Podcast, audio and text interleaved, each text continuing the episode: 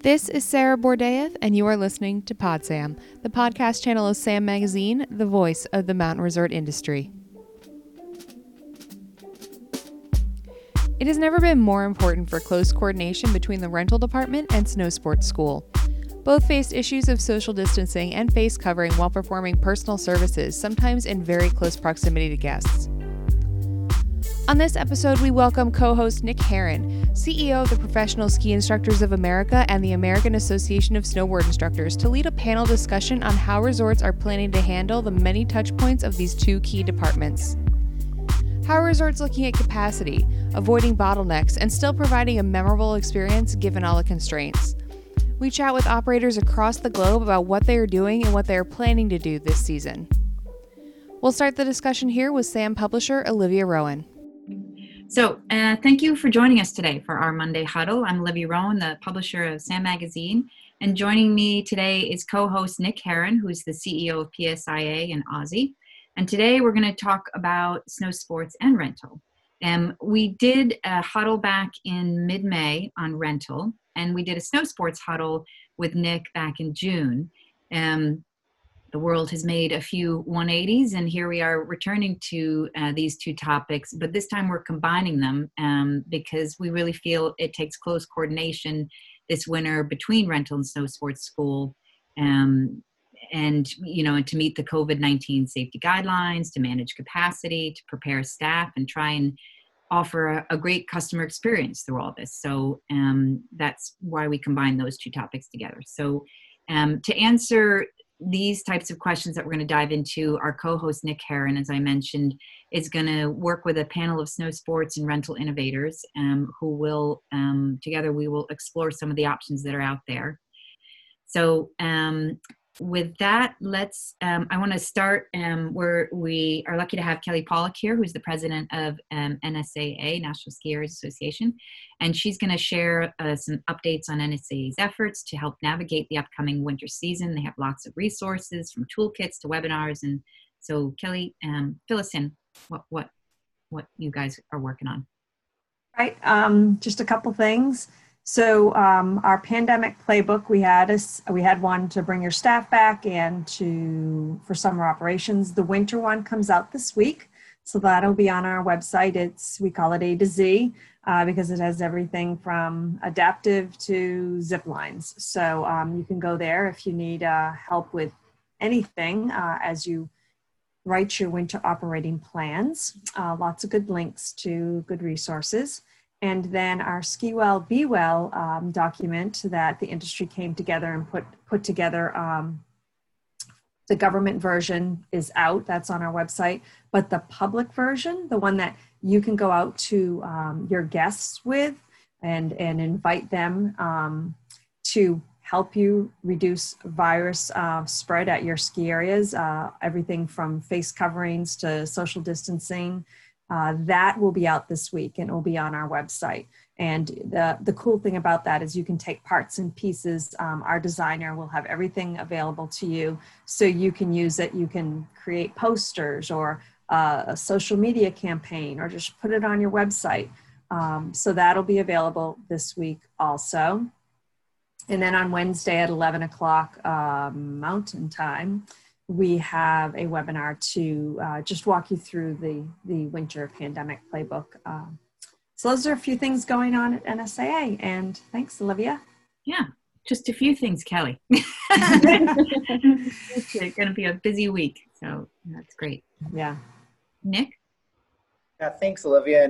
Um, as Olivia said, uh, these forums have become a great opportunity to share ideas, not just across the US, but across the world as we have Rachel and Simone part uh, joining us today, which is very exciting. But we feel as as we draw nearer to the season, there's continual evolution going on and continual changes. So we feel it's so important to continue to have these. I know we scheduled another one towards the end of this month with NSAA to dive deeper into the playbook on the ski and ride side, as well as rentals, and then we'll have another one for snow sports managers uh, in November, so that uh, through PSIA AASI, so that hopefully we may have some more supervisors and middle managers joining so that we can tackle different topics at all levels of management. So really excited to kick this one off. I, am going to pass it back over to Olivia to um, introduce Rachel, and, and we'll get started. Great. So um, we're going to start by heading to the Southern Hemisphere um, with um, Rachel Milner, who's the Snow Sports School Kindy and Host Director at Cardrona Alpine Resort, um, Cone, New Zealand. Um, so you, um, in a, some email exchanges and conversation with Nick, um, you said it's definitely been a season full of learning. Um, so, you know, can you tell us, just first update us briefly on the, the evolution And the thing that's most interesting for us heading into this winter is um, a you you're operating during the winter season during a pandemic um, but you've had the change in the levels um, and um, and that's something we fully expect that it's going to be a moving target for us too. So um, tell us a little bit about the evolution of the season um, and the transitions you had to make um, and and you know getting into a little bit of the employee dynamics um, and the working with your frontline instructors and supervisors through the season you know the culture of moving from a technical focus to a more social and emotional support specific focus you tell us a little bit about the inner workings of how that was Kia Hello, everyone. Thank you for having me along today. Um, yeah, it's it's been a hell of a ride, absolutely. Um, uh, just to sort of go into a little bit of a kind of just to set the scene with the timeline. Um, mm. At this point in our season, so in March this year, New Zealand went into full lockdown, so our international borders closed, and the whole country went into full lockdown. Um, and, and March is the equivalent of September for, for you guys. So at this point now, where you're sitting, um, we were obviously full on getting ready to, to open, um, and everything stopped. And at that point, we didn't know if it was going to open again if we were going to have a season. So we spent best part of a month sort of in limbo, not not really knowing, not knowing how much to carry on with, not knowing what what to pull back on. So um, as we got, we were in level four, um, and then in April, at the end of April, we moved into level three. And I have to say that throughout this whole situation, we've had very, really, very, very clear um, information from our government. So we've had four levels. Four is um, four level. Level four is complete lockdown.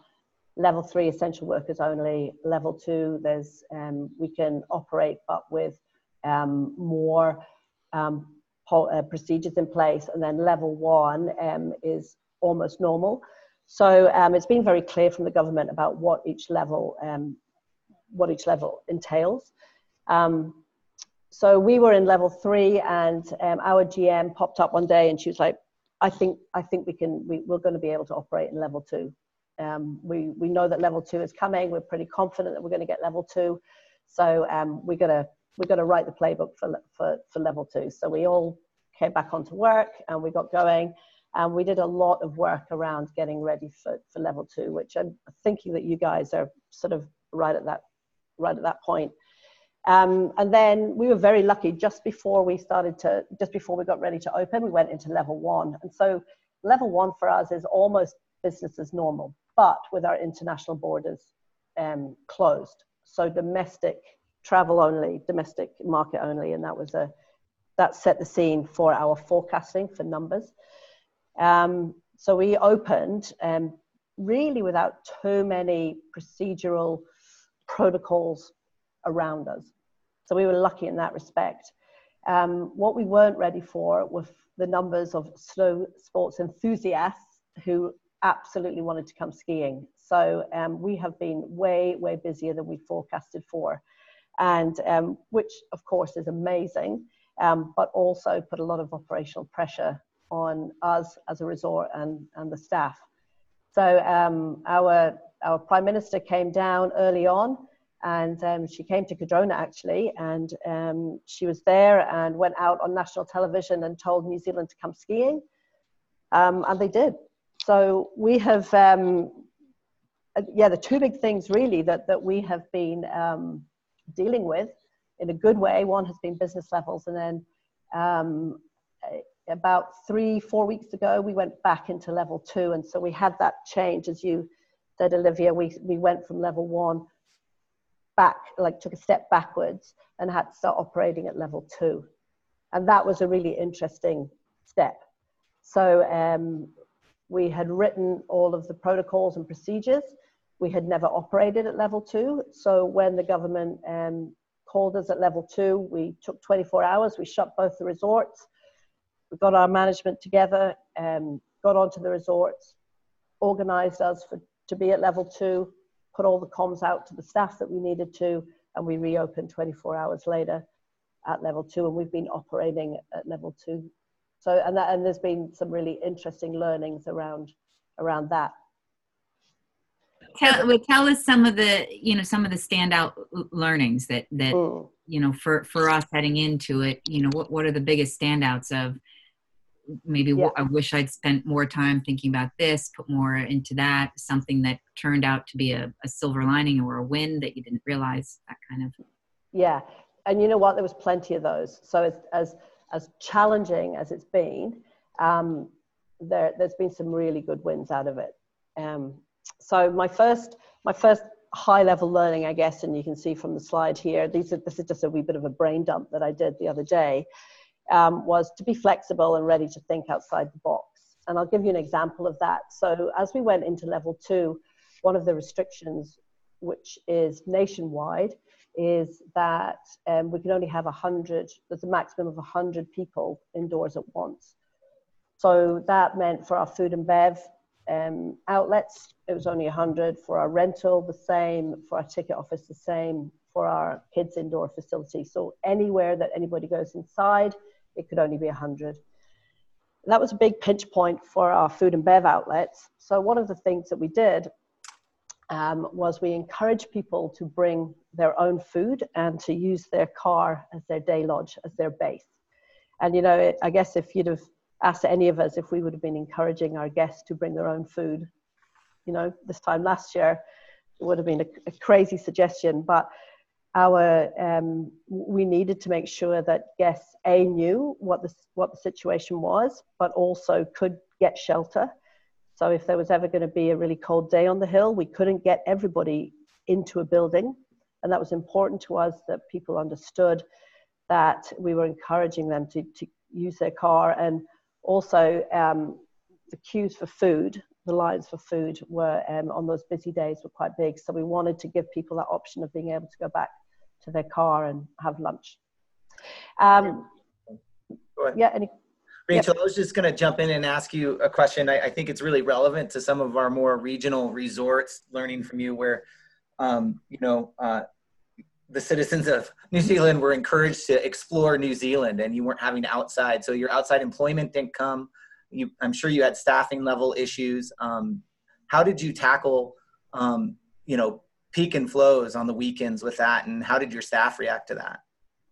Yeah, so um, we were at, um, we'd sent out 280 job offers for Snow Sports School. And um, when we shut down and then when we were reopening, um, we were forecasting at 50% of business. And I looked at that and I thought, well, I, I forecasted at about 35% of that for Snow Snow Sports School because lessons are discretionary spend and we weren't sure how the whole economic impact was was going to kind of play out for us. So I think I went quite conservative with my um, staffing, and I ended up going into the season with 90 instructors. Um, right now, I'm sitting at 146. So I have scrambled over the time that we've been open and gone out to the community and found other instructors when it became very obvious very quickly that we were going to be way busier than, um, than that 35% that we'd forecasted. Um, the big difference for us was we do have, of the 280, 100 of those staff were coming from overseas on visas. Um, and a lot of them had been with us for eight to 10 years. So they represented for us um, a, a, big part of that, that core part of our workforce. And without them there, um, what I have found in, the, in our snow sports school is that we've got um, a bunch of our top end guys, our examiners and trainers, um, and then we have more level ones than we would normally have. And there has been times when that has created a little bit of an operational pinch for us for um, being able to deliver advanced lessons or intermediate lessons. So I think that's something to consider is that wherever you end up with your staffing is to look really carefully at your the, the levels and to see where those levels are and um, might have to adjust right accordingly to that. What about in terms of, I know we kind of had a conversation that you were very focused on operations and how technical you're going to set up your, your staff or set up the operations. And then you moved more into kind of social and emotional support of your staff. I, I want to ask kind of a technical question first. Did you offer group lessons in the kids areas at level two? And how did you handle chairlifts? There's a couple questions in the chat field about that one. Yeah, sure. Um, so um, like I say, we had some really strong and consistent messaging from the government. And then um, we went to SANZ, Ski Area Association of New Zealand, and um, the ski areas worked together and created a playbook, if you would. And then below that, we had our own resort um, protocols. So we, um, at level two, we were able to do group lessons. Um, the rule there was one meter distancing. Um, we were able to go closer to that if it wasn't prolonged, if it wasn't more than 15 minutes. So we felt in that regard it was it was safe for us to operate. We could still help our guests off the snow. We could still do up people's boots. We could still do up people's helmets. We just um, as much as we could, we would keep that one meter distancing. For group lessons, we we went to um, we pulled in our capacities. So we went to booked group lessons, and we were very careful with our capacities. We spread out our meeting area, um, which was especially relevant when we had our big multi-week um, school groups. So there's a couple of days when we do 400 local primary schools, and we spread them out in different areas um, of our meeting area.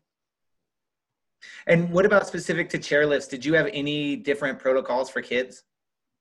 Yeah, that was a really interesting process um, to go through. So, what um, SANZ came back with was um, protocols for chair riding, which were um, distancing on the chairlift. So, it was a meter apart on the chairlift.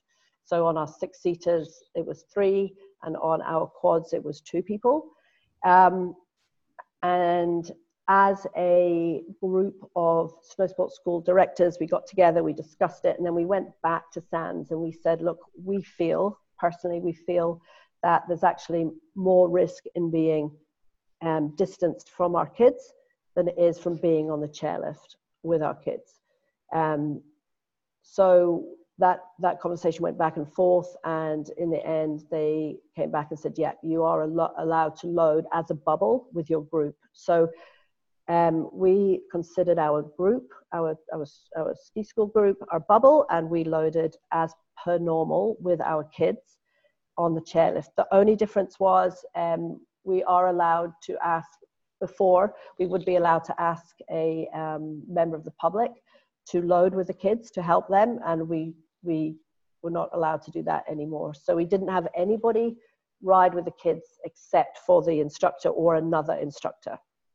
That's and great. Rachel, did Rachel, did you find when you went, you were at one and then you went back to uh, level two, did you lose, uh, did, did the demand change in groups or did you have staff that gave pause to showing up or showed more signs of stress? Um, you know, did that impact? Yeah, absolutely, absolutely. And I think that's probably one of the big messages is that as much as we prepared technically with our procedures and with all of our operation protocols. Um, you know, that was a really important part of it. It was really important to get those really clean, consistent messages to our staff.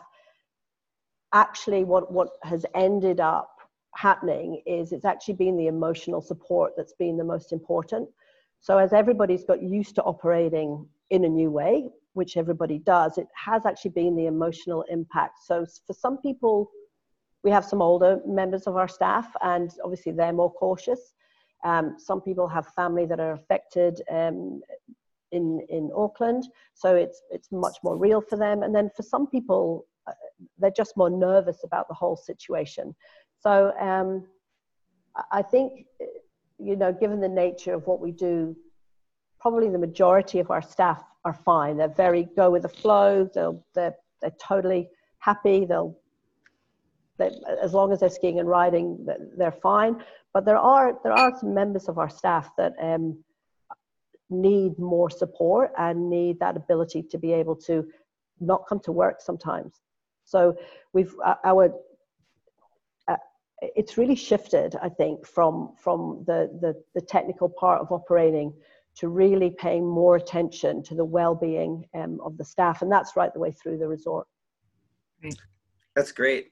Rachel, one last question, then we're going to actually move on to Elle and, and, and Matt from, from Squaw Valley. But um, did you change anything? There's a lot of waiting time throughout the day. How did you set up your staff for their comfort inside versus outside? Did you do anything different there for instructors?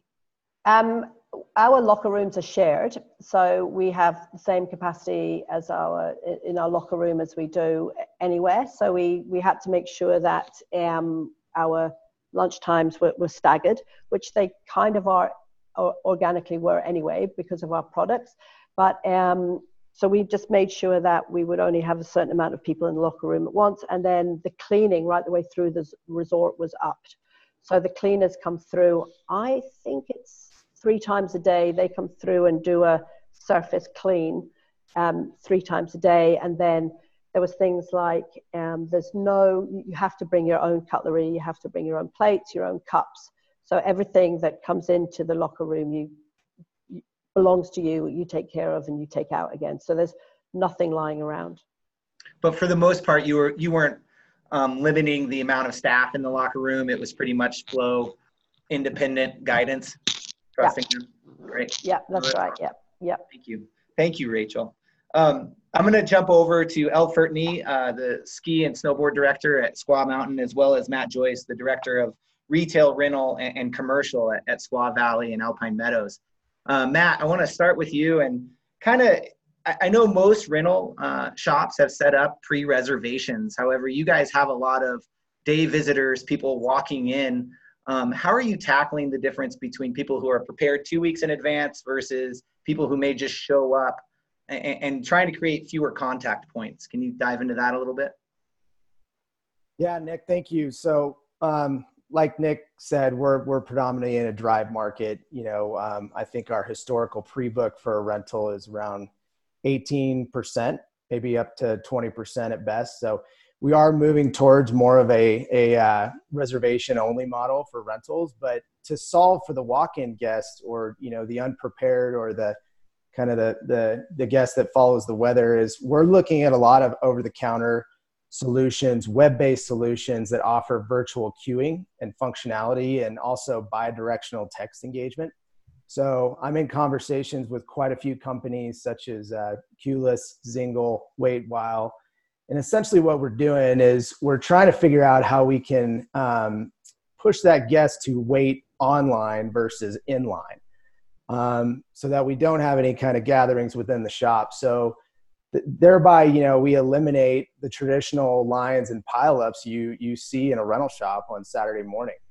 Um, the text communication is a key piece and a key component is this, and um, we we've used text engagement with our customer a little bit, but moving moving forward, we're finding a lot of our our consumers obviously are technology savvy and they're looking for more of a modern consumer journey and we're also thinking that this solution can be used, you know, after COVID, you know, passes. Um, you know, not only something that can solve for COVID circumstances, but but we continue to modernize the consumer journey in the rental shop, which, you know, has traditionally traditionally not have such a modern journey. But um, both of those solutions right now are, are you know, we're in con- conversations with a lot of companies the cost is uh, is is is very reasonable um, and also seasonal. So we can we can kind of ramp up and ramp down for the winter. We can also use it through the summer. I'm also thinking about using it in retail locations for our boot fitting operations in our ski shop. So there's a lot of dual functionality there. And this this might next question might be for you and Elle, but in regards to the, the general consumer, uh, are you handling people who are taking lessons? Do they go to different facilities or have you looked towards outside facilities for rentals or how are you and Elle tackling that specifically to group and private lesson clientele? So I can start with that. Thanks, Nick. Um, and it's nice to be here. I uh, we are really lucky to have such a great partnership with our rental team. And at Squaw Valley, we have a dedicated facility that's a rental facility, which is also for our sales and service of, of group and private lessons for adults. So it makes it really nice for us because we can identify all of our ski school guests immediately when they walk in there. And then Matt's team gives them a really high level of service right from the get go. So it allows us to split our inventory a little bit and manage those guests kind of separately from the main throng in the rental shop, knowing that our group lesson guests are all going to want to get out, you know, right in time for their class at the same time. So having them separated gives us more inventory to flow them through the rental shop. Speaking of people getting out on time for lessons, Elle, are you how are you tackling splits or maybe evaluating or have you looked at any way to manage the the pre-arrival or the the the learning area differently when it comes to lineups and whatnot? Yes, we have. Um, we are working with some technology partners, including Flaik, who was great last year for instructor management and is expanding a little bit more into guest management this year. So we, in theory, should be able to collect level information from the guests prior to arrival and be able to pre-form groups and assign them to instructors before we even see them. And I'll give Maggie Lauren credit because she gave me the idea because they've been doing it at Snowbird with their own software. Mm-hmm. And I think, you know, to Olivia's point, I believe it was her about, you know, every crisis has an opportunity. Maybe it was Kelly, I can't remember. But this is an opportunity, like Matt said, to create ways of handling splits and guest kind of the madness in the morning that are going to be better guest service going forward if we can pull it off. And with reduced inventory this year, it should be an easier task to try to figure out while we have smaller groups and fewer of them. No, that's great. Um, can you talk about again, based on the how you how you're located so close to the Bay Area. Can you talk about? I know you have a very strong regional or multi-week program, whatever you want to call that. How are you planning on tackling that? I think you've told me you've had shown still very strong interest in that in purchases. So can you kind of describe how you're tackling just the daily from from lunches to creating groups and managing those those kids groups? Yep. So that program as well has a you know we do between the two resorts and all of our different days of programming we have more than 600 kids on any given year in those programs and with not having lunches for our day groups we are thinking that we can still offer a full day program to those kids and spread and stagger enough with lunches through our facilities that we can still offer a full dedicated staff who are monitoring lunch. They're all masked. And so the instructors don't have to eat with the maskless. Um, and that's our hope that we can pull it off this year. Uh, I think it's totally possible. It's a lot of locals, it's a lot of employees that count on us for this program, and we're doing everything in our power to pull it off this year. Are, are you limiting ratios to those or? Um, we will be, yes you know, we're not going to have large groups of eight to 12 kids. We'll have smaller groups.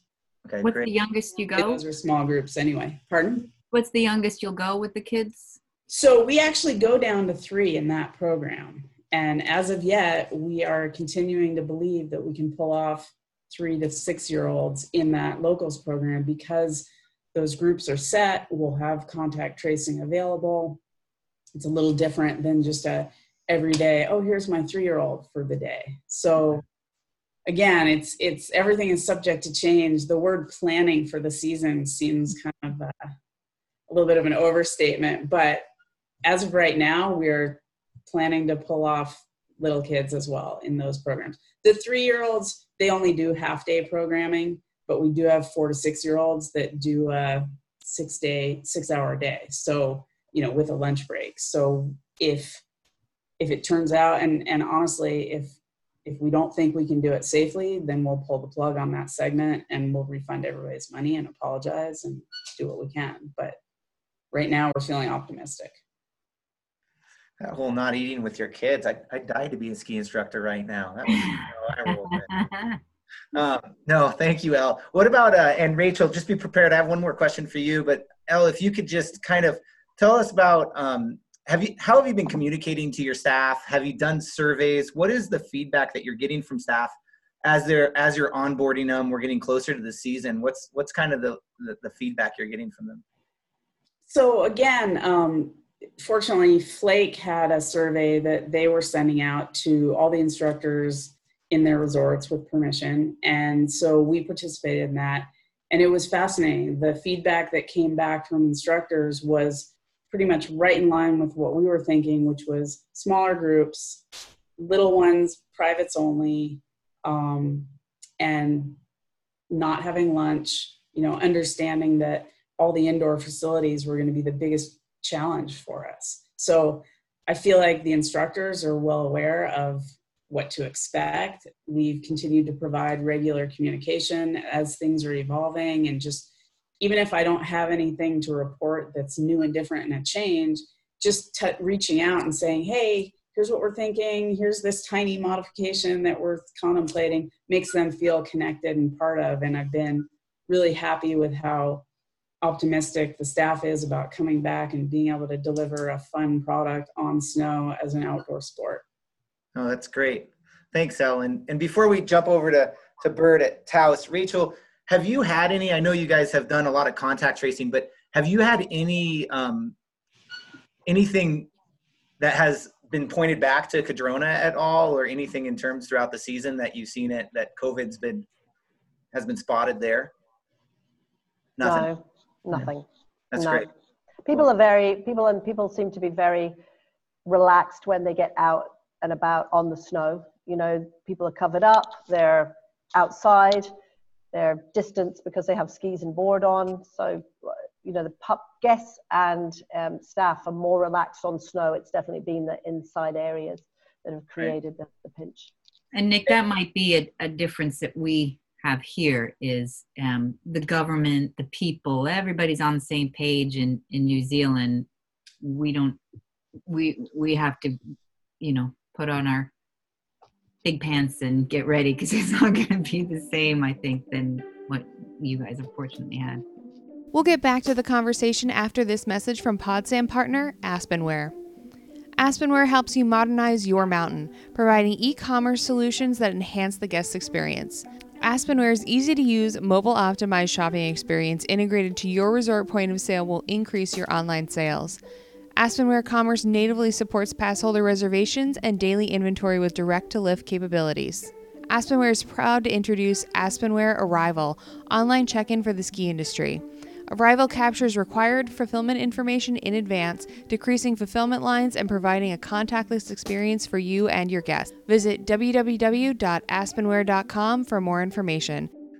Um, I'd like to introduce Bert Skall, the director of snow, snow sports for Taos, New Mexico, and Bert, I, would love for you to, you have a very rich history in your ski school um, and uh, many families. I know it's a very strong private clientele um, and, and for families who have come back year over year for many years. But can you kind of give us a background of how you're approaching your programming, your products, and what you're planning on starting with and approaching the season when it comes to, to products?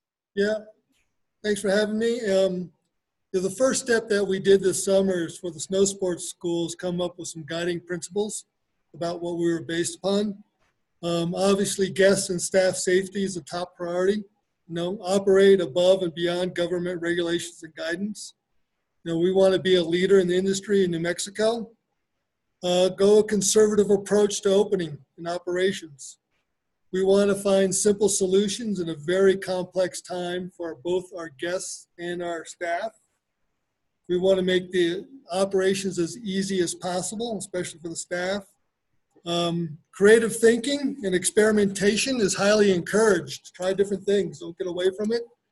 And then um, operate with a minimal financial loss is a key part of what we're trying to get, get through. Um, so we, with that thought, New Mexico has been very fortunate in having a very um, aggressive governor in the United States with dealing with COVID. And we're one of the few, we're a green state now with on the color. And Taos and the Taos Ski Valley has actually been called out by the governor for how well we've been doing in implementing the COVID um, safety standards and CSPs for that. We plan to continue that into the winter our philosophy going in is keep it simple. So we are starting the season out, and we might go the whole season, we'll see, with privates only. We will not be offering any class lessons at all uh, to start the season. So our guests will have an option of half day, full day privates, and they also have the option of joining a or purchasing a ski week private lesson for the week long process that we're going through. Um, very simple for the guest to figure out, very simple for our staff to figure out. We're going to be reservations only. So we'll know the day before how many privates we have, how many instructors we need. The instructors will know who they are skiing with. All the equipment will be pre-teched and ready for the guests as they come through the rental shop. Um, our rental facility will be at our children's uh, children's center, which is a 20,000 square foot recently remodeled children's center. So anyone that has lessons, that's taking a lesson, a private lesson, they have a person in that group that needs rental gear, they will come to that base area of the Children's Center. And we have a very streamlined process, limiting people through the building, grab their boots, verifying they fit. Their skis will be outside waiting in a rack for them with their name on them. Their instructor will be standing next to their skis, and away they go for their private lesson. Um, or can families stay together? Families can stay together. The private lessons can hold up to one to five people. So we'll be doing, our anticipation is we'll have a high increase in kids privates and also in family privates, which has been a growing segment anyway within the industry. So we're going to be spending a lot of time training our staff on how to deal with ranges in family privates and then also how to get customers um, comfortable and get them to come back and ski with us again. Um, our thought is to start simple that way and it's easier to expand out if things are going well and we can do it. We'll start to um, sprinkle in some class class programs if we can. Um, it, it's easier in our mind to be able to expand than contract and offer refunds and all those type of stuff and you know uh, go go from there um, did I answer your question, Nick? Yeah, no, that's great. It's amazing how you're repurposing your, your brand new children's facility, but just just understand that's really just becoming a staging and a and a rental facility for ski and ride so clientele. You're not using it for any other purposes. Correct. Now there will still be a locker room in the in this in the building, but it's just a it's where anybody who's taking a lesson comes through, pretty much. And are you tackling your locker room facilities any differently with your employees, or is it kind of self management? No, we'll be we'll be we'll be uh, mitigate we'll be monitoring and mitigating and gating our locker room. We'll have uh, allow people in for a certain amount of time. They can grab their stuff, put their boots on. We're going to move all their ski storage to outside sheds. So all they have to do is throw their boots on and out the door. We're going to allow our instructors to take their uniforms home with them and come dressed ready for work. And so they can just go right out. Um, if they don't want a locker, we're going to have areas that will, they can just throw a boot bag or they can change in their car if they want to. Bert, this is Rick Kahl from SAM. I was curious to know how you're handling boot fitting in the rental shop where you need uh, to get hands on. When you do need to get hands on with people, we'll, how are you handling that? Yeah, we'll, we'll be having, um, we'll guests will be wearing masks and such. The rental techs will be wearing all the gloves, protective equipment, mask, and a face shield as they if they have to deal directly with the guest there. Thank yeah, thank you so much. That's very helpful. Um, so next we're going to head to uh, the Midwest and we're going to talk to Richard Wren, who's the Children's Snow Sports Director at Boyne Highlands Resort in Michigan.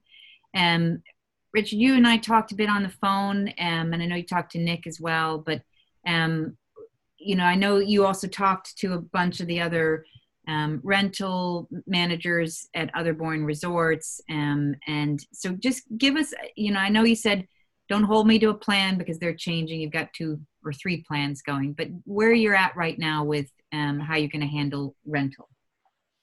So the the rental approach, uh, as most areas, you know, we stick our rentals in our, our broom closets. Our spaces are definitely not big enough. Um, but some of the main approaches uh, that we're taking is to relocate or re, rethink about the flow through the rental shop.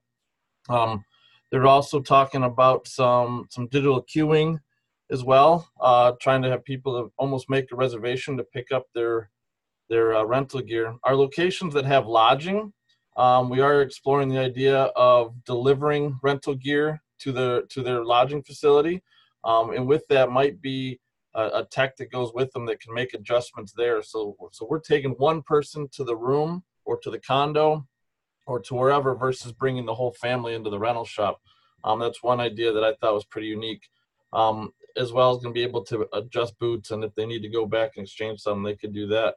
Um, some of our areas are implementing boot bridges. I think that's going to be a pretty uh, a key factor. We can move people into the rental shop, get their boots fit, and get them through um, where they don't have to take off other gear. They can just stand there, hold on to the railing. A boot tech can be down below a shield, adjusting boots and kind of going that way. But I think the uh, the pre-reservation and trying to get the equipment out of the shop is going to be the key that most of our rental shops are looking at. And how are you approaching for for snow sports school? How are you approaching um, your specific products, like groups versus privates, and how are you guys thinking through what you're going to? Well, it, I'll tell you that's been that's been the biggest question uh, any of us having, you know, shooting arrows into the air and hoping they they land somewhere. But um, we are we are going very much on a a private based uh, focus. We're still going to offer group lessons uh, on a very limited scale because we're going to take a lot of those group instructors and try to fold them into the private lesson realm. Um, we're going to have limited group lessons of no more than five students per instructor, uh, pre-reservation only, so we can try to build and grab, grab that level um, ahead of time so we can uh, have an idea of what we're going to have out there. But we are limiting eliminating the three through six year olds. Um, we're going to offer a three through six year old private lesson that the parents are going to be required to attend. Um, so it'll be more of a uh, um, teaching the parent how to teach the child in such a way. We'll still kind of provide everything, but let the mom and dad wipe the noses, let the mom and dad pick them up, let the mom and dad deal with the crying, that type of thing. But an idea that really just came around this morning that I haven't shared with you guys yet, and it's not a for sure yet, but uh, stealing an idea from a swim lesson. Um, and we're going to call it possibly, you know, mom and me, or dad and me, or mom and dad and I uh, where it'll be a small group lesson for three, four, five, and six year olds where it's the student and a parent, and then one instructor, where the uh, instructor will be kind of teaching the parent how to teach the children in the lesson. And that kind of just came around this morning and really focusing on or, or formatting that based off of uh, swim lessons, um, those, those parent taught swim lessons. So that's kind of a new one that we're approaching now too. Nice. Great. Um, Nick, did you have any other questions for Richard before we? No, that's great. I, I, I love the idea of engaging the parents more during this time, Richard. I think it's so cool that I think know, I think that's really going to be a key. Making them more comfortable is great. I think that's really going to be key. I think you know one of our approaches wasn't to figure out how to adopt what we already had. It's figuring out what our outcome was and new ways to get there because I think that really opened up a can of not a can of worms, but a, a, a good opportunity for the long run is to start engaging the whole family and then that way the parents can get involved and maybe move the whole family up the hill faster versus just taking the kids and separating them and then all of a sudden lessons over now what do we do mom has no idea what we did with the kid for three days or or whatnot so that can hopefully move the whole family up the mountain together as well that's great. It makes sense because it's all about the social bubble, and so you're just working with what we're forced to do anyways, which is to stay in our little bubbles. So I think that's right. a great idea. Yeah. Oh, that's great. Yeah. All right. Um, next up, we have Simone Paget. I'd like to introduce Simone Paget from the Les Sommets group in uh, Quebec. There's five re- five resorts there that that uh, that company manages, and I find this really interesting because speaking of exploring outside and wanting to get outside of cities, I think these resorts are going to be uh, very very visited very much this coming season. In demand so. for sure.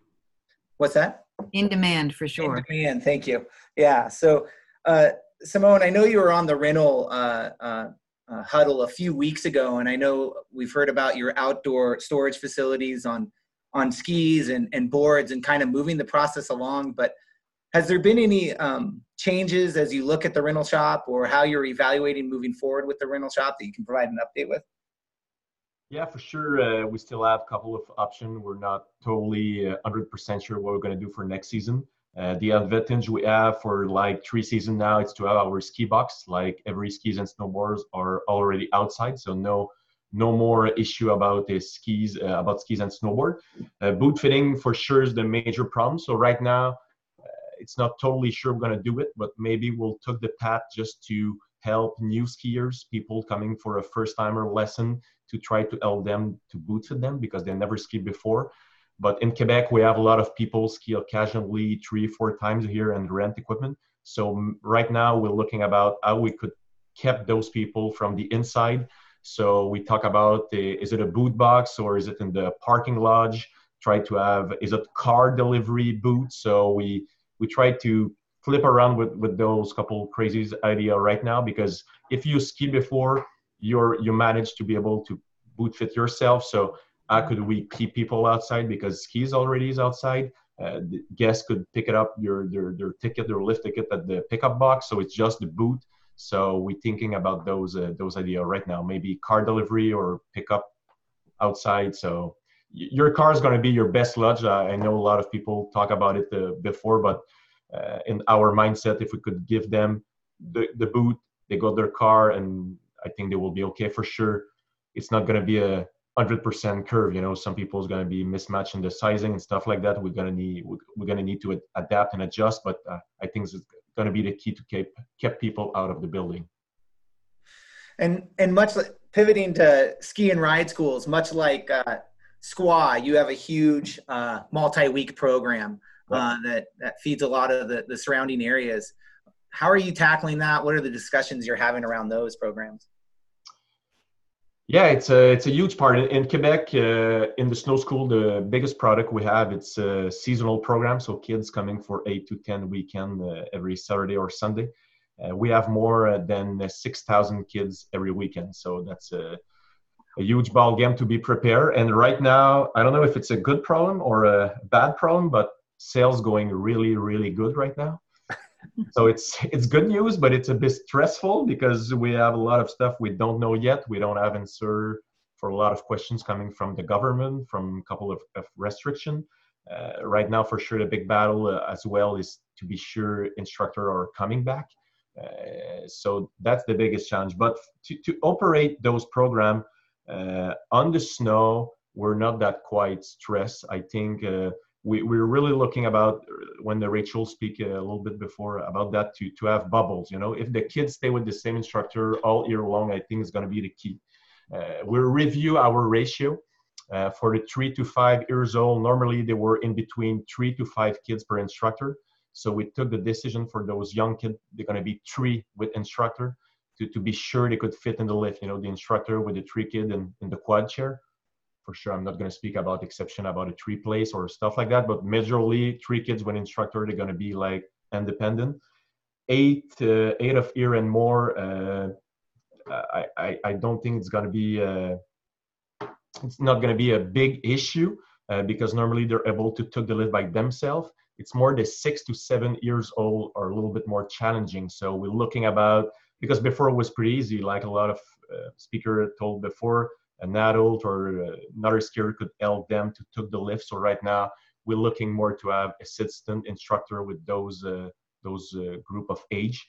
So uh, that's a couple of stuff we're looking but like like i told you outside we're pretty comfortable.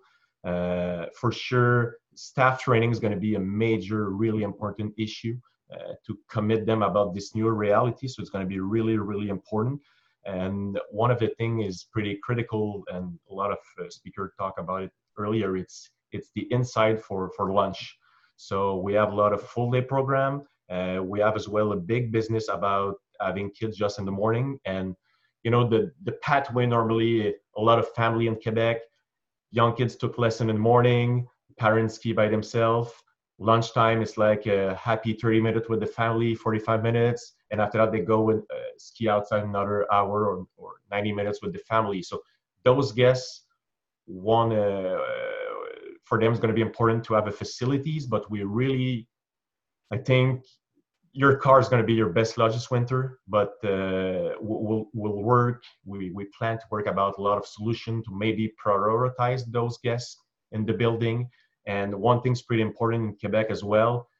In Quebec, sometimes it's cold, eh? so uh, it could be minus 20, minus 30 easily. So one of our main focus for us will be to keep staff, guests, and especially uh, children uh, safe. That's going to be really important. Because, so we need to guarantee to those young kids and to the parents specifically that if they're cold, we could have a place inside to keep them warm. So that's going to be a really, really big commitment. We need to do it. We need to be planning in advance. But on the other end, when it's really, really cold, the regular guests at the resort is, you know, we don't have the same amount of guests. So it's when it's really cold, normally it's more ski school, racing team. So that's going to help us. But for sure, cold for us is really important to take care of it, to have different ideas on the resort, not just the main building, other maybe uh, uh, other place to get uh, warmed up. So that's going to be really important for us. Simone, if if you know when I hear the combination of of things where you know you've got the cold um, to deal with a little bit more up in Canada, um, but also um, if we're asking parents to become more the instructors um, and we're just uh, they're not able to take the little the nice breaks you know that send the kids away and everybody would group and happy at lunch and all that. So have you i've heard a lot of other resorts considering um, smaller blocks of time because if you're using your car and it's cold and the kids get cranky when they're with you too much and so have you considered selling in blocks of time shorter than a full day yeah, for sure. Right now, uh, we really review our capacity because uh, we don't know yet a lot of stuff. But for sure, as much as we sold full day program, as much as it's trickier to manage it. So right now, we have huge decision to take in the next ten days because uh, right now the sales going really well, and we have a cutoff date mid October. So the next week is going to be more and more and more in demand. So by the end of the week, max next week, we plan to make if we need to review some capacity will be maybe more in full day uh, mm-hmm. because half day is really more easy to to manage and before covid we a couple years before before we really start to be uh, strong on max for sales because if we go back a couple years before we have like 80% of the kids in the morning 15 in the afternoon and right now we really focus on max for sales and i'm pretty close to 50 50 right now morning and afternoon so i think we need to go back with this focus to try to spread people as much as we could. And another thing we start uh, at some SSOR and Avila side three years before, we have programs starting at 3 p.m. So that's another way to try to spread people. And the first time we we put program at 3 p.m. because for sure we have we have night skiing. A lot of people look at us and you're freak. Nobody's going to enroll their kids at this time. At three, they're tired, and it's really really popular. A lot of people really commit and especially when you have night passes and stuff like that could be a great package for a family to have night passes it's cheaper enroll in the ski school program at three so this is a great option to try to really spread out the, yeah. the, child in the program last question just quick quick question in regards you mentioned training and how key training is going to be in, in the culture going into this winter but are there any concerns in regards to i'm sure you have weekend warriors or people who just the culture and the positive energy of a locker room is a lot of reasons why snow sports instructors are part of the industry. Have you had much thought into how this could affect retainment, not just for this year, but for future years, or any thought into how you're, you're staffing and maintaining staff? Yeah, that's a great question because uh, I know everyone really works so hard to keep keep instructor to to have a good uh, retention rate. So for sure, this season could have an impact on this season, but on the other one because you know be a ski instructor is like a lifeguard at summertime you know it's it's a lifestyle so i think it's something we need to really look at it really closely because you know one of the reason instructor came at the winter for sure it's to teach some children and some people but as well they want to lunch together they want to go uh, make a ride together they want to go ski together so i think those important things are going to be really really important to to look at it because we don't know yet if it's going to be possible to leave for instructor to go in the same chair at the lift. We don't know yet. So I think it's really important to look at those points. And right now, I think a good way to try to keep them, you know, uh, with a good momentum. We we think uh, think about uh, giving them more training as much as we could. Like we we start a couple years before to try to give them more training, but I think it's going to be the best way to engage them to be outside, to be on the snow. Uh, I know we always have issue about time slot because we're really busy in the snow school, but uh, three years before we start to have training at night, Friday night, stuff like that. So we, we really try to focus to have more training on snow because I think the first reason they came here is to come and ski with their friends. So for sure, lift may be an issue because we don't have all the answer right now. But I think it's gonna it's gonna be really really important to don't forget the fun of skiing eh? because right now it's pretty freak in every meeting in the last six months we're talking about how could we have less people here and how could we make restriction and but you know skiing and snowboarding it's it's it's a way of life and the fun is really important uh, in in this mix. So i think it's going to be really really important to engaging people as much as we could because it's going to be really important. To, to give you an idea at summertime we operate a water park and it was a challenge. We we really manage uh, through the summer but it, it was a challenge because especially uh, young kids 15 16 20 years they came here for the lifestyle to have fun. So i think it's going to be really important. But on the other hand we could it, it will be maybe impossible to have gathering you know so we need to try to manage uh, fun versus uh, safety versus, uh, safety so Yeah. that's going to be the challenge Thanks so much, Simone. That's great, great information. Pleasure. Um, we are going to um, go over to uh, Tom Norton, who is the ski and snowboard school director at Wachusett Mountain. And I believe we also have um, Carolyn Stimpson on the line, who's just gotten off her bike riding the Pan Mass Challenge. So, uh, so Tom, um, you're at Wachusett. You know, we all know. You know, you're you're 45 minutes from Boston. You're my local um, ski area that I go to on, you know, w- without any thought and any planning. And just, you know, you, it's the type of mountain you just you show up to. And you don't do a lot of planning. You guys have what 350,000 skier visits is a is a pretty Yes. average year for you. 350 And- 400, correct. Yeah. So, um, and I know I've talked a lot to Carolyn, and you guys are going all over the place with ideas. There are some super innovative ideas and trying some new things, like going into the this, you know, selling shorter blocks of um, visits to try and spread everybody out. Um, but sort of take us a little bit through um, rental. You guys are we we've you looked at you as a as a model in the past for your you know the the customer service and the whole guest experience of rental. So how is that going to be dealt with with the with the COVID lens? Well, I think you Um, really can hit I- it on the head with us because we're at, within an hour's drive of 8 million people. So on a, you know, if the snow is right and the temperatures are right, we really do have a lot of people that will just get in the car and drive up. So one of the things that we're working is everything's going to be done online. Um, you, you know, our rental building is directly next to the snow sports school. So we're going to have a flow where we have the equipment is going to be pre-teched, pre-ordered and delivered on outside. And then they're going to flow right into the ski school. We're going to add some sprung structures with heating to really kind of keep people comfortable uh, and socially distanced. You know, we're having limited access to our lodge, limited access to the bars and the restaurants. So a lot of the everything that we're doing is going to be done outside. We're going to have food service outside. We've done some construction on some of the buildings. We've added some decking. So as, as you said, there is a lot of things that we're juggling in the air right now and a lot of ideas out there. One of the most important things is I've identified a group of snow sports ad, ambassadors who are actually going to help guide people because we're going to spread the former lineups out to different locations all over the base area. So what'll happen is they'll meet you and take you through the, the rental system. If we need to make adjustments on boots or something like that, they'll be able to do that. And then they'll send you to the right location for your lesson. So so when you you drive up and you you don't you can't just show up and get rental. You have to reserve that in advance. Reserve it. You know, we're always going to have walk-in business, but we're just trying to limit that. You know, if we could have 80% online and 10 or 20% walk-in, that we'd be comfortable. Because typically on a busy uh, February or March, you know, when the weather's right, the temperatures are right, we could have seven or 8,000 people show up. Okay.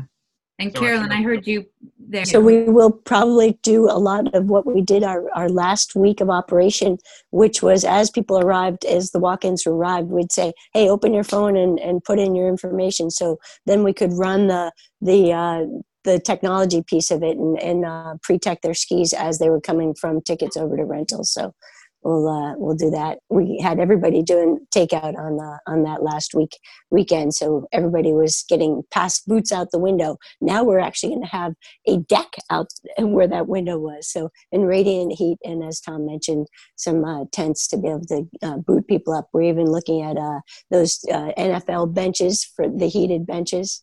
Um, Nice. They're 50 grand, so if you know anyone who wants to sponsor them, would would be down with that. Mhm. So, um, so it's the kind of thing you could drive up to the parking lot and it would be instructions on signage to go on your phone, on your app, and you you, you do it all there, or are you saying before or Tom's it out? ambassadors as they as they arrive. We'll have the ambassador saying, "Hey, um, we'll know who has reservations. If they don't have reservations, they won't have it showing in their in their windshield. So we'll put pass them over to a different group because we're we're thinking we're going to get slammed like uh, New Zealand, like Cardrona. We we know people just based on the number of hikers by the number of people all summer long that have been tr- crawling over the mountain. We know we're getting hit. What are we up thirty percent right now on uh, on passes? We're scared. And so take us through how you're going to do that because you have a, lot of the you have the season passes, and then um, and then you have the, you know the the people just show up. So how do you know how you're going to? So we're actually going to ask season pass holders to make reservations, and based on the sale we just had over Labor Day, we actually um, got biffed because we had 36,000 square feet of re- retail space, which we could only put 22 customers in. So we took reservations, and um, it was booked up immediately. All the reservations were t- filled, and then half the people showed up. So we know they have to have skin in the game in order to make them show up, and that's going to be true for the the season pass holders as well, which they're they're a little wiggy about. But we're we're saying, hey, just let us know so we can save you a spot. We're going to take a deposit as long as you show up. You just keep rolling over the deposit to the next visit. Nice. Um, and what about the the inventory for the rest of the public? Will that become something you release on weekly or? So as as Simone, based on your uh, cycle, uh, your uh, spin class, we're doing uh, weekly releases. So uh, um, we're we're looking at um, you know just a rolling weekly um, availability. Yeah. And we'll have um, uh, most saved for season pass holders, um, and and definitely some for the public because we can't afford the season pass holders if the public doesn't help. it's not such a stretch because we're trained in other aspects of our lives, like spin class Sunday night at five o'clock. We're all trained to get on there and get the classes that we want before they're booked up, and we just accept that as what we need to do to get the spin classes we want. And so we're saying there's no reason why we can't train our public, you know, to hustle to get the the, the spots that capacity allows for. And Tom's been working hard on uh, figuring out what we're going to do with all the school kids, your school kids that are going to do ski PE. Tom, you want to talk a little bit more about that? Yeah, we're going to add a program that a lot of the kids have half days. They have off on Wednesdays. Their schedules are all over the maps. And we're starting to see that they're looking to get the kids outside and to do some type of exercise. So I think I'm going to change it to snow PE because I don't want to isolate the snowboarders, but just to give them an option. And it seems like Wednesday in Massachusetts, a lot of the schools are going to be closed for cleaning and then they're going to have a half day. But I like some of the ideas about, you know, running lessons later into the evening. We've added some lineups on the weekend so we can really to coordinate with the four hour blocks, we can have a lot more lessons available. That's great. Yeah. You might not know this answer, but how are school districts just curious? How are they dealing with busing? Have they are they limiting busing or just doubling up buses or just curious? They're allowing 25 kids on a bus that used to have 60. So the challenge is for the school systems, are they going to pick up the busing? Are we going to have carpooling with parents? So Carolyn has a lot of ideas and we've just been kind of brainstorming on that one, the best way to do it. No, that's great. That's great. We just did a survey, and about half of the schools, surprisingly, were going to still be busing. Um, probably not so much for for uh, you know skiing, but they will be they'll be in school, so that's en- en- encouraging. And we're definitely going to be doing some serious drop off pickups. So we're going to have you know that top lot's going to be all drop offs. Nice. Nice. Thanks. Well, yeah, thank you, um, Carolyn and Tom, for sharing that information with us. Um, we have one last um, little um, s- some intel from an, a one last resort here. Um, and this came by way of Ryan Etrium. Ryan Etrium from Wintersteiger has been um, calling around eh, pretty much all over Austria and um, the South America and kind of we asked him to kind of gather if there's any thinking that's different or new that we can share on rental that they're doing in other parts of the world. Um, he felt, you know, that it wasn't drastically different from where we're at. But um, Ryan, you did put us in the direction of um, checking out Crystal Mountain. So Ryan, help me out with kind of piecing together um, until we can get um, Crystal Mountain. But you're the one that kind of put me into this uh, to go look into them. But um, you know what you had said was um, that they, based on current restrictions, they can have 100 people hopefully more by winter in their rental space. Um, and they've changed plans to house both boots and skis inside, redesign the space to move one way flow. Uh, we're going to uh, go to an advanced purchase requirement and planning to preset much of the BYS rental. Um, so when customers come in, we hand them the, both the boots and the skis and send them on their way. We are planning on encouraging weekend house guests to pick up their pre reserved rental equipment at our outside valet door on arrival, which we will help load into their vehicles. Uh, ski pole pickup and return will be outside. Snowboard equipment will have their own separate pickup area in the rental flow. Um, and, and one thing that Chris McGinnis pointed out is that um, they're really working with um, the Michigan ski industry together, they have all worked together to develop something called a Safe Start Ski Plan, um, which Chris McGinnis, I know you're on the call. I think that helped um, give you a little more flexibility on the capacity um, in your state. It allowed you to increase your permitted capacities because you guys came together and created a, a comprehensive plan. Yeah, that that's correct. And I think Richard Wren is also you've been haven't you also been on that task force, Richard? Um, one of the really cool things that I think the task force is doing is defining um, snow sports um, as an outdoor recreation. And with outdoor recreation, we have far fewer limits on capacity. Now, obviously, we have a lot of limitations on inside. And so we're figuring out, again, as is everyone, we're figuring out how we're going to do the food. And realistically, in our cafeteria, we actually aren't going to have any seating. Our, our cafeteria, you'll be able to come in. Um, again, it'll be a scramble system, um, and then you'll check out. And all of the food service or all of the seating or most of the seating will be in tents. Um, and those tents, we've again set up heating, uh, particularly the, the, the big tent, uh, where I think we can have, I think we'll be able to have um, over 100 people in that tent. But that has very strong airflow. Uh, some of the other tents, again, we've been able to increase capacity by having um, two sides open. So the health department is saying you can increase the capacity if you, if, if again, you can increase the airflow.